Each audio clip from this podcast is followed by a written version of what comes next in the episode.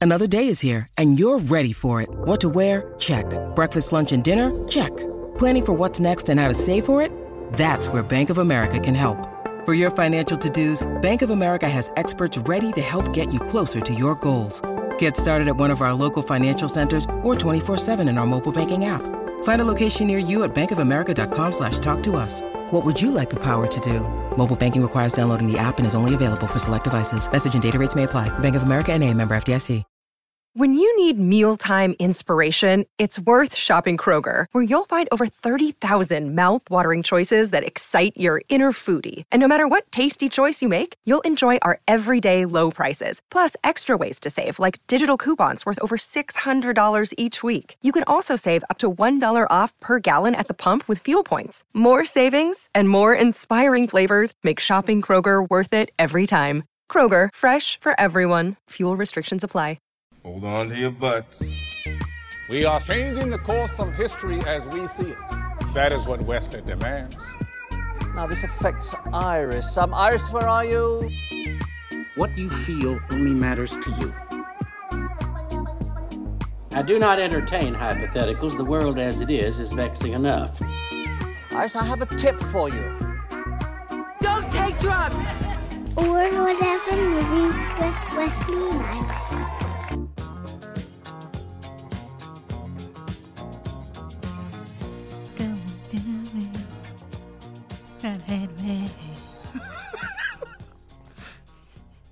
What up, and welcome to Or Whatever Movies. I'm your co host, Iris, and I'm here with my older brother, Wesley. Today, we're talking a documentary from 2020, The Bee Gees How Can You Mend a Broken Heart? Pop quiz, Wes. Hot shot. Hottest Bee Gee brother. Hottest? I don't know about hottest, but I think the most appealing is Barry, is the oldest brother. Because I think it didn't wasn't specified here, but I always got the sense he was kind of a whore. Like I got the sense that he was like the fully open shirt, all the chest hair, like like how you doing? I don't know that he talks like that normally.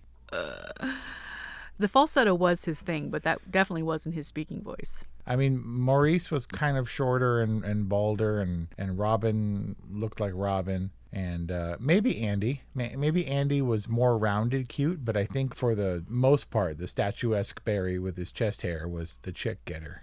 Yeah, Andy was the well rounded teen idol pop star. Yep. Whereas Barry was a little bit, yeah, hairier, more mature. I have to say, Barry looked pretty good in those tight white pants. Tight white everything. yeah. Yeah, and the and the exposed thing, and you know, there's a reason that Robin's all done up in a turtleneck and stuff like that. Second question Best BG song? It's tough, man. Staying Alive is consistently up there. I think I was telling you that Staying Alive covers like easy listening and rock stations and those like broad spectrum stations and oldies. It's everywhere. That said, the one I probably keep going back to the most is You Should Be Dancing. Right, right.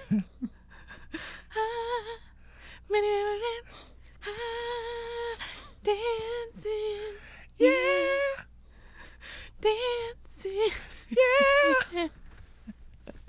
Wait, was that you or Molly? No, that's the uh, thanks. That's the the harmony obviously, you know, you have to watch this documentary and really to enjoy it. If you're not a Bee Gees fan, if you're one of those disco sucks, disco haters, maybe this one isn't for you, right? Like, I think you have to come with a love of the Bee Gees where you're interested enough to sit through what felt like a pretty long feature doc. Well, they have a long, illustrious history to cover, but I knew nothing about the Bee Gees and only had a, a modicum of appreciation for their music outside of the Saturday Night Fever soundtrack. So, but I found the the doc to be pretty engaging, pretty engrossing, pretty illuminating. I mean, they went through a lot before Saturday Night Fever. Kelly said, like, here it comes, because we transitioned to like uh, Act Two or something. And uh, then it was like a half an hour after that before they got to Saturday Night Fever. Oh my gosh. I mean, the Bee Gees, they found their success and they had like hit singles, and they were like, I had five Rolls Royces by the time I was 21. And then they broke up and then they reformed and issued a live album, and then Saturday Night Fever came along a long ride, and but also the kind of usual vices, the usual pitfalls of music and fame and stardom. Yeah, way too much, way too young. Drug problems, breakups, addiction issues, grappling with identity in addition to and apart from fame. Like these are all pretty storybook music trajectory things. I mean, can you imagine if Andy had been a part of the group from the outset? He was just too young. There was no problem with his ability. Older brother Barry wanted him to cut his teeth and kind of get a feel for his own career, his own talent, and then he could pull his weight in the group. But I think right after, within, you know, a few months of his joining officially the Bee Gees, long after their heyday, like well into the 80s, he died right after that. If he had been Yeah. saddled with all the fame of his much older brothers from the get go, like, you know, I mean, he he only made it to 30. Can't say that Andy's lucky by any means, but He seemed to grow up just outside of the spotlight, you know, where he got some of it bleeding over onto him, and then he had his own career in his own right. yeah. But overall, pretty tragic story. I mean, he was kind of tacked on, I think, unfortunately, to this documentary. He's little more than a side note in the Bee Gees' history. They made sure to kind of pepper him throughout, and then his ultimate death was kind of the beginning of the unraveling for the group, uh, you know, finally speaking. And then they lasted until Maurice's death in 2012. But um, I never felt much like Andy was a big part of this documentary. He was only to the extent that the family was a big part of this documentary. Yeah. You know, just to illustrate how little I knew about the Bee Gees, I didn't know that these dudes were brothers. The Brothers Gibb. It was supposedly the uh, origin of the Bee Gees name, the Brothers Gibb, but it turns out that's not true. I just learned that today. It's uh, it was Barry Gibb and then a record producer and another guy all had the initials BG. Oh, Bee Gees. There's some Beatle-ish kind of ring to it too. Yeah, they're right next to them in the CD store or the LP store, as the case might have been back then. Right, and they were even if the Bee Gees were maybe a bit behind, they were definitely contemporaries of the Beatles. Yeah. And they actually, the Bee Gees rose to prominence in a big way. Someone called them the most important band of 1967 or something, which was at the height of Beatles fame. They were British slash Australian. They actually moved to Australia around the time that Andy was a baby. Uh, and they lived in and around England, primarily recorded in England. So they were definitely contemporaries. I think the Bee Gees were more reactionary in their style of music. They were like, this isn't working, let's try a different thing. Where the Beatles were like, this is working great, let's try a different thing. Like, just for the sake of experimentation and drugs and stuff. But the Beatles really covered a vast array, a range of sounds uh, throughout their short, relatively short career. And the Beatles were politically motivated, whereas the Bee Gees were kind of politically agnostic, even though they found themselves at the center of a pseudo political musical issue, also known as disco. Yeah, it, they didn't push very hard on social activism. They were just kind of like, we're the Bee Gees. They were music first, it sounds like, especially when you considered their songwriting process, where they didn't necessarily go in with an agenda. They found melodies and musical riffs that inspired them, and then they built upon that. They built around a theme. I mean, they sing songs about going home to Massachusetts, for goodness sake, having never even been there. right? But uh, most importantly, about their music, not necessarily their lyrics. It took them a while to gain some traction in America. But what always fascinates me is we have these ultra classics, the songs you've heard your entire life, and finding out that these songs were written in such a short period of time. Like legend has it, they sat down and wrote the bulk of the songs primarily included in Saturday Night Fever in like a weekend. How impossible is that? Can you imagine like the one weekend that completely changes your entire life, churning out three albums in one year? Yeah. Not, not just writing all the songs that would eventually become three albums, but putting them out, recording them, mixing them, releasing them. That's just, that's like overload, man. Yeah, they were just, they were so prolific. It seemed like m- music was just pouring out of them. Yep. So the primary narrator of the documentary film was Barry, right? And Barry is the only surviving Gibb. Right. And he and Robin were in competition, is what he basically stated. They were kind of vying for the lead of the group, so to speak. Because Barry's falsetto came about relatively late in the in the game. It seemed like the brothers Gibb shared pretty equally in the songwriting process. Like they were all very musically talented. Barry and Robin were always kind of one upping each other in terms of lead vocals, and then Maurice always found his third harmony. He was the complement to their voices and also the peacekeeper. Right. And he's like, uh, Barry, just call Robin. Robin, call Barry. I'm not going to be your your telephone messenger when they had falling outs. Right. When they had fallings out, fallings out. Did you notice that all the discord and everything they talked about, all the strife between the brothers, completely vanished after the Saturday Night Fever stuff, which is basically when Barry said that was the toughest time in his life. If they all succumbed to family drama and drugs and fast living and can't handle the fame of it all, all that fell by the wayside or it was never discussed again after their massive fame. I didn't notice that, but now that you pointed out, I think it's worth mentioning how much ground this documentary covers and how judicious the filmmaking team was in the rhythm of the storytelling. Have to give tons of credit and a great shout out to Mark Monroe, the writer and producer of this documentary, who is, um, in full disclosure, personal friend. But also, I thought this would be the best compliment to our review of Saturday Night Fever. I mean, sure, but what happens, Mark? I mean, how is he going to react when I utterly trash this documentary? Well, bring it. He's reasonable if you can justify it. Well, let's just say that I did resist this documentary up front because obviously we have Barry, and it's very sad that we only have Barry of these fantastically talented brothers in perfect harmony. And uh, I expected this to be a retrospective sad tale, especially when they established him up front. We get this beloved concert footage of all three of them at their height of their fame, and then we cut to modern day with Barry, like, you know, stumbling around on the shoreline and everything. And uh, I was like, oh man, how much are we going to cover with him? And then the documentary affected something of a cheat. We went back in time and we got the voice of Barry Gibb, the voice of Robin Gibb, and a lot of it was recycled interview footage. I mean, it was necessary because we no longer have Robin and Maurice around, but it was kind of a cheat because they didn't show the participants in interview with totally different looks, decades apart. You know what I mean? When they showed Barry in his later years, when he's, you know, now pretty old, then they showed him on screen. But for the most part, it was a cobbled together assembly of interviews, probably spanning decades, that happened to fit the narrative. And I was like, eh, that's kind of a cheat. And then I realized how skillful that execution was. That you could cobble together a story and make it seamless. There maybe was a Frankenbite here and there, and then I just sort of let go of that and I let it carry me along. And to be able to do it the way that it was done with relatively limited resources was compelling. And I got to give the dude credit. I got to give the powers that be credit for crafting a narrative about four brothers with only one surviving using archival footage and interviews.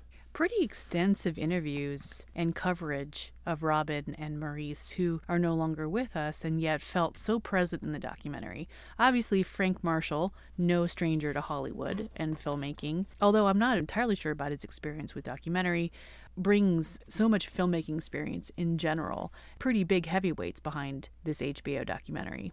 But you also mentioned the runtime here. Did you feel like this was overly long? Not overly long. There were some times when I questioned the direction it was going.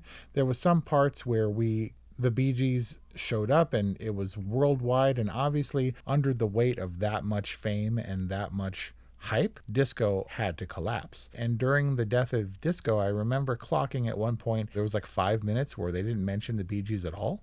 And I was like, maybe this movie has lost its thread, but it came around. It felt kind of long, a little bit draggy at times. And as any documentary spanning decades with multiple participants must be, they omitted a lot of stuff. But it was enough to keep me going. The documentary does feel like it diverges a little bit from the Bee Gees' very otherwise chronological story um, when it kind of goes into the, the backstory of disco, but I thought that was pretty important context that it came from the, uh, these underground gay clubs. Um, or, or or was it specifically black and gay underground clubs? Is what that one black and gay gentleman asserted. It's still very taboo to be black and gay. I mean, Moonlight was this groundbreaking, eye opening experience, and for disco to provide an outlet to this otherwise very marginalized community and for it to kind of explode from there it, it was just really it was fascinating context and also kind of equally fascinating in a different way that the Bee Gees were almost completely unaware of the the effect that they were having on this underground subculture right? Otherwise known as disco. I mean, having come to the process of Saturday Night Fever really late in the game in post production, in fact, didn't they write their songs like from Miami and just kind of send them over? And it became part of this New York coming of age drama It seemed like basically the director called in a favor, said, "Hey, I need a song. I need a love song, right?" Which was kind of the the beginning of it. And then they churned they just like cranked out five humongous hits. Yeah. Wouldn't have thought that of all the songs, Banana Woman would have been the one. Yeah, Banana Woman, which we didn't talk about at all about in our review of Saturday Night Fever, is my all-time Bee Gees favorite. The ultimate love song they were striving for. Despite me never really fully understanding the lyrics. Because to me, it was always Banana Woman, Banana Woman to me, Banana Woman. But the introduction of disco, I mean, the uh, history of disco and how it came to prominence, which led to Saturday Night Fever, taking up so much time in this documentary as it did, just kind of established how closely associated the Bee Gees were with this era of music and culture. They spent a lot of time, and I was like, we're getting away from the Bee Gees here. It wasn't just like we sent in a tape one day and they loved it, and all of a sudden the fame was everywhere. It wasn't a footnote. Saturday Night Fever was seismic across the world for moviegoers as well as for the Bee Gees and, and the thrust of music. This documentary definitely knew the approach that we kind of expected, I think. You know, if it had been a, a more intimate, just following the Bee Gees and not the phenomenon that kind of embraced them, it might have been uh, not quite as appealing to a wide audience, I guess. Are you saying that this movie weighted the Bee Gees story equally to how the public kind of weighted the Bee Gees' impact on culture and, and music? Like it was all leading up to disco? In a way, for Americans at least, because we were all waiting. We were like, Bee Gees, Bee Gees, Bee Gees, Andy, drugs, Bee Gees, marriages, breakup, Bee Gees, where's Saturday Night Fever? There it is. Which is our entree. Kind of appropriately timed, Right. you know, third or fourth act, you know, two thirds, three fourths of the way through the film. which was all very interesting. But this is already 20 years into their career. 1977, they dwelled on that year in the documentary for a long time. Seems like everything happened in that year. And when we got a hold of Saturday Night Fever, this was long after the fact. In fact, it was after all this disco hatred. So I do remember the world where disco was definitely not cool. And I was like, KC and the Sunshine Band, get out of here. Oh, except for that one song that was on Saturday Night Fever, because that soundtrack rocks. And I never didn't like the Bee Gees, even while everybody was hating on disco. And by that time, I was into like Run DMC and NWA and stuff. So if, um, other than this one guy, radio DJ, who made bringing down disco his personal mission, why did people have such a visceral, strong reaction to disco? Why, if it wasn't because of racist, homophobic hate, as one subject put it, what was wrong? What was so wrong with disco? it switches to rock in the 80s and hair metal and that became a big thing. And it's just shifts in the industry and the resistance of you know softer music like disco fell by the wayside. And the 80s was a much grittier harder era i think. I mean, even Michael Jackson, who was going to rock with you all night long on the disco floor, decided he was going to be bad. I always remembered this interview where they're interviewing some hair metal rocker, and he said that he heard "Smells Like Teen Spirit," and he was like, "We're done. Like our era is over." And I just like felt my heart drop for him because when you hear something that changes something or defines something, I mean, the Bee Gees they defined disco because they happened upon a new sound and they employed some new technology with a dr- with a drum loop which really hadn't been heard before. For some reason, I, I like those approaches. I like the Mark Ronson input. I like the Justin Timberlake input. Him saying they sounded like trumpets to him, that really sticks with me for some reason. He wasn't high, by the way. Right, I know, but it's as though he's saying something silly where he has to qualify it by saying, I'm not high, by the way. I'm like, no, you're not high because I'm totally with you. This idea of songs that I've heard my entire life that you hear the basis of just the beat of iconic songs from a drum loop that they had taken from another thing. It's like this quiet backroom editing room magic that no one ever sees. Like that loop that those two dudes came up with, that what that was the backbone of disco. And I find that stuff incredible. Borrowed from another song, right? Right.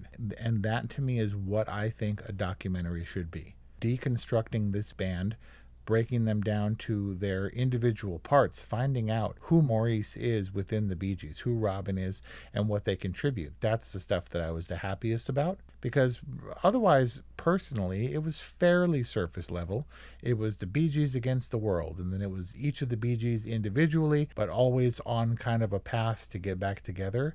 And I still don't know who any of these guys really are. Like I expected, we go much deeper into Barry's womanizing or whatever, or we hear the uh, the John Frusciante terrible drug stories of Andy or Robin or any of them. We never really got into their personal lives, met their families, beyond them as a family unit with their parents. What did you think about the Jonas brother contribution to this idea of working with family? It was an interesting perspective because I was like, why is there a Jonas brother in there? Why is Justin Timberlake set up in there? Because they can speak to certain areas of what it means. This is Justin Timberlake who appropriated, you know, the Michael Jackson esque, maybe Barry Gibb esque falsetto voice and R&B beats uh, as a white singer, and Jonas Brothers can speak to the discord that happens when even the tightest family units are hit with overwhelming fame and success and discombobulating changes in their lives. Wasn't there another brother or another sibling that spoke? I don't know, but do you know who I expected to be in this documentary who totally wasn't?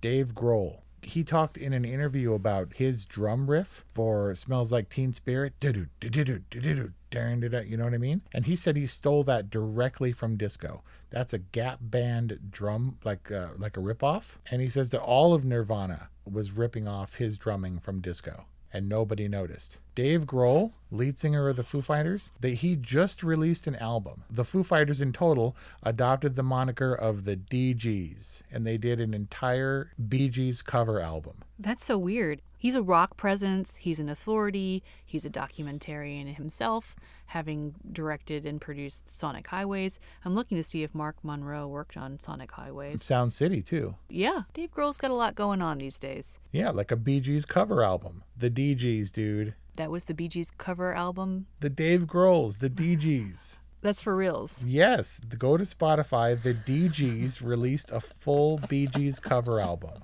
The Foo oh, Fighters. Oh man. Dave Grohl is an awesome dude. I wish he made better music. Yeah, you've always been kind of a, a Foo Fighters hater, but people love the Foo Fighters. The Foo Fighters are fine, but they don't move me. If the Foo Fighters move you, I, I don't know. Like again, Dave Grohl, amazing dude, but who's like Heroes, my favorite song ever? You know, I don't know. But if you talk about what in music moves you, I mean, that's a really particular personal thing? Like, do you have people in your life who are like, I'm not really so much a lyric person. I'm kind of just more in for a vibe. And you're yes. like, and I'm like, what? Yes. You're, you're what? How can you completely ignore what I think is personally the most important part of music? I was at odds with a significant other for years about this fact. It's weird, right? Yes. If you don't listen to what they're saying, what is filling your soul? Otherwise, it's just do to do to do to do's. That said, that's the perfect transition away from the Bee Gees, How Can You Mend a Broken Heart, into what I really want to talk about about this review. Which is? You probably know a dozen Bee Gees songs in one form or another. You can't sing a single word of any of them. I'm telling you, dude. Dude, I at least I got something. Now I know all the words to to staying alive, right? Whether you're a brother or whether you're a mother, you're staying alive. Feel the city breaking and everybody's shaking and you're staying alive. And you get it. It's just the basis of the chorus, right? And Yeah. then there's like terrible Counting Crows esque verses where he's like, She's juicy and she's trouble. But I'm telling you, dude, not until full adulthood did I realize that sometimes, like you were just doing, they're not just making noise. Give me one other lyric besides "You should be dancing." Yeah, I just thought it was dancing, yeah. I didn't even get the you should be part. do you know what they say right before that? no, tell me. Do it, sing it.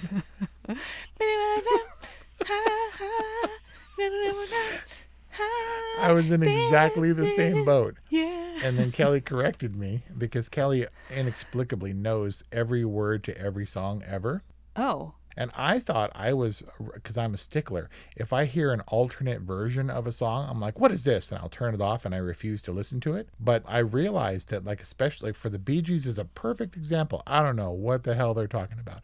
It was not until a few years ago that I realized that you're making me snort.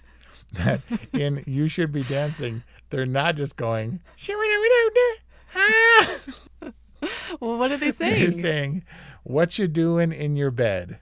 You should be dancing. Oh yeah, or what you doing on your back? No. Oh, is that just was that bad subtitling on my documentary? It, it must have been. What you doing in your bed? Here's a sample of it right now.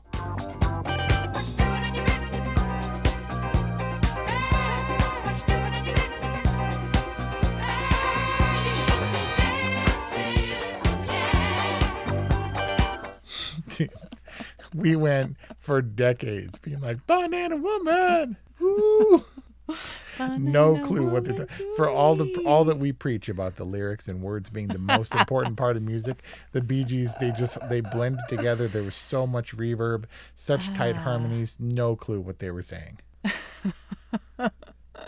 Yep, I stand I stand vulnerable in my hypocrisy. My hypocrisy knows no bounds. But now regardless if if even if I still don't understand the lyrics, I have a newfound appreciation for the Bee Gees. Saturday Night Fever and the Bee Gees How Can You Mend a Broken Heart available on HBO Max. I'm pretty stoked that those are both out there. Yes, but they're necessary companions.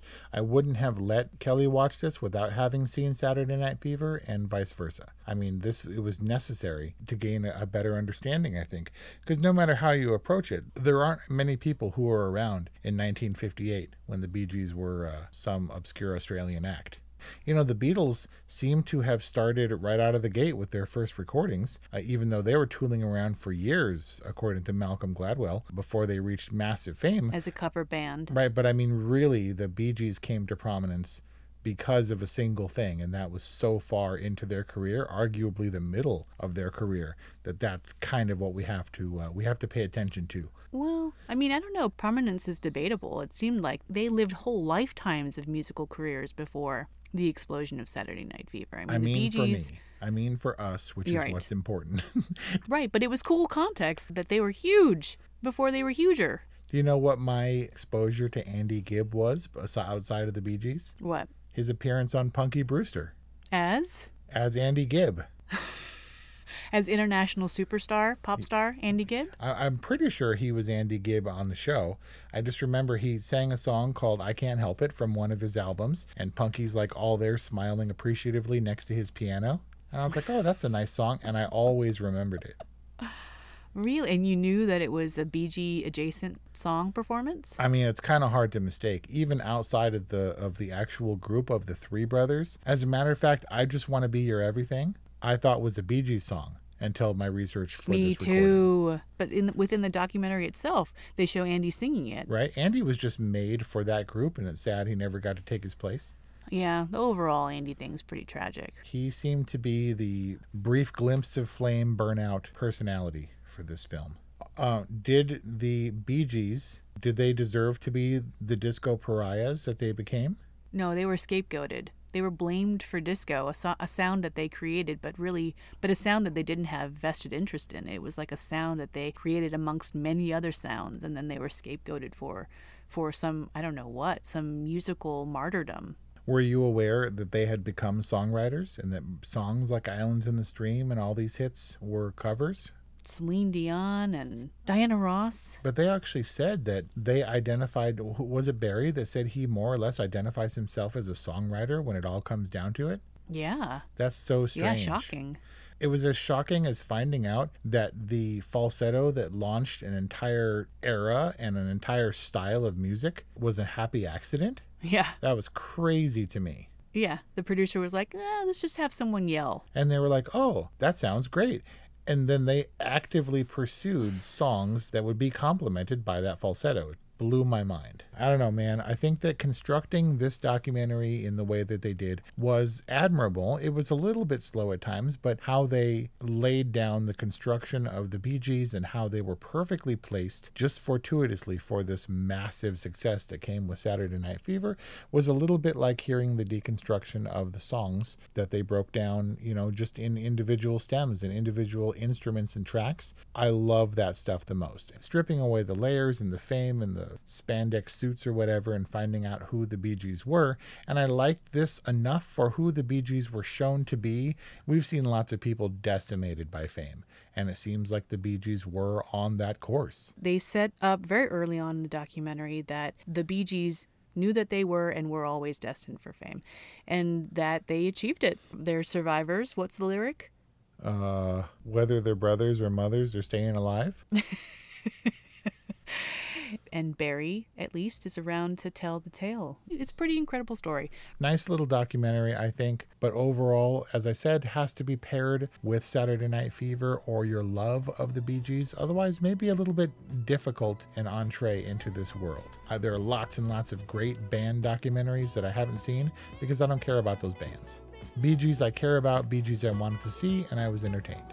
And you give it a? I give it a nice, all right rating.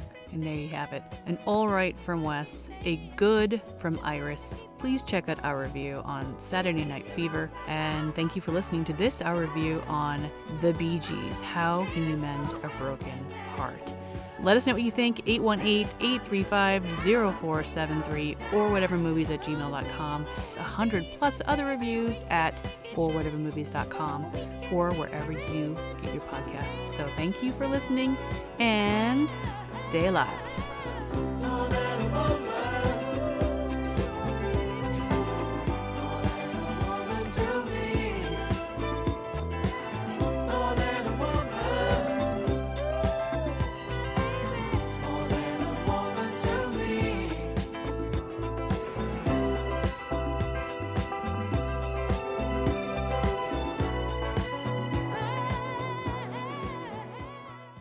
Hi, I'm Lessa Cadet, host of her Extraordinary Life by Design podcast, where we celebrate women who are shaping their lives one extraordinary day at a time.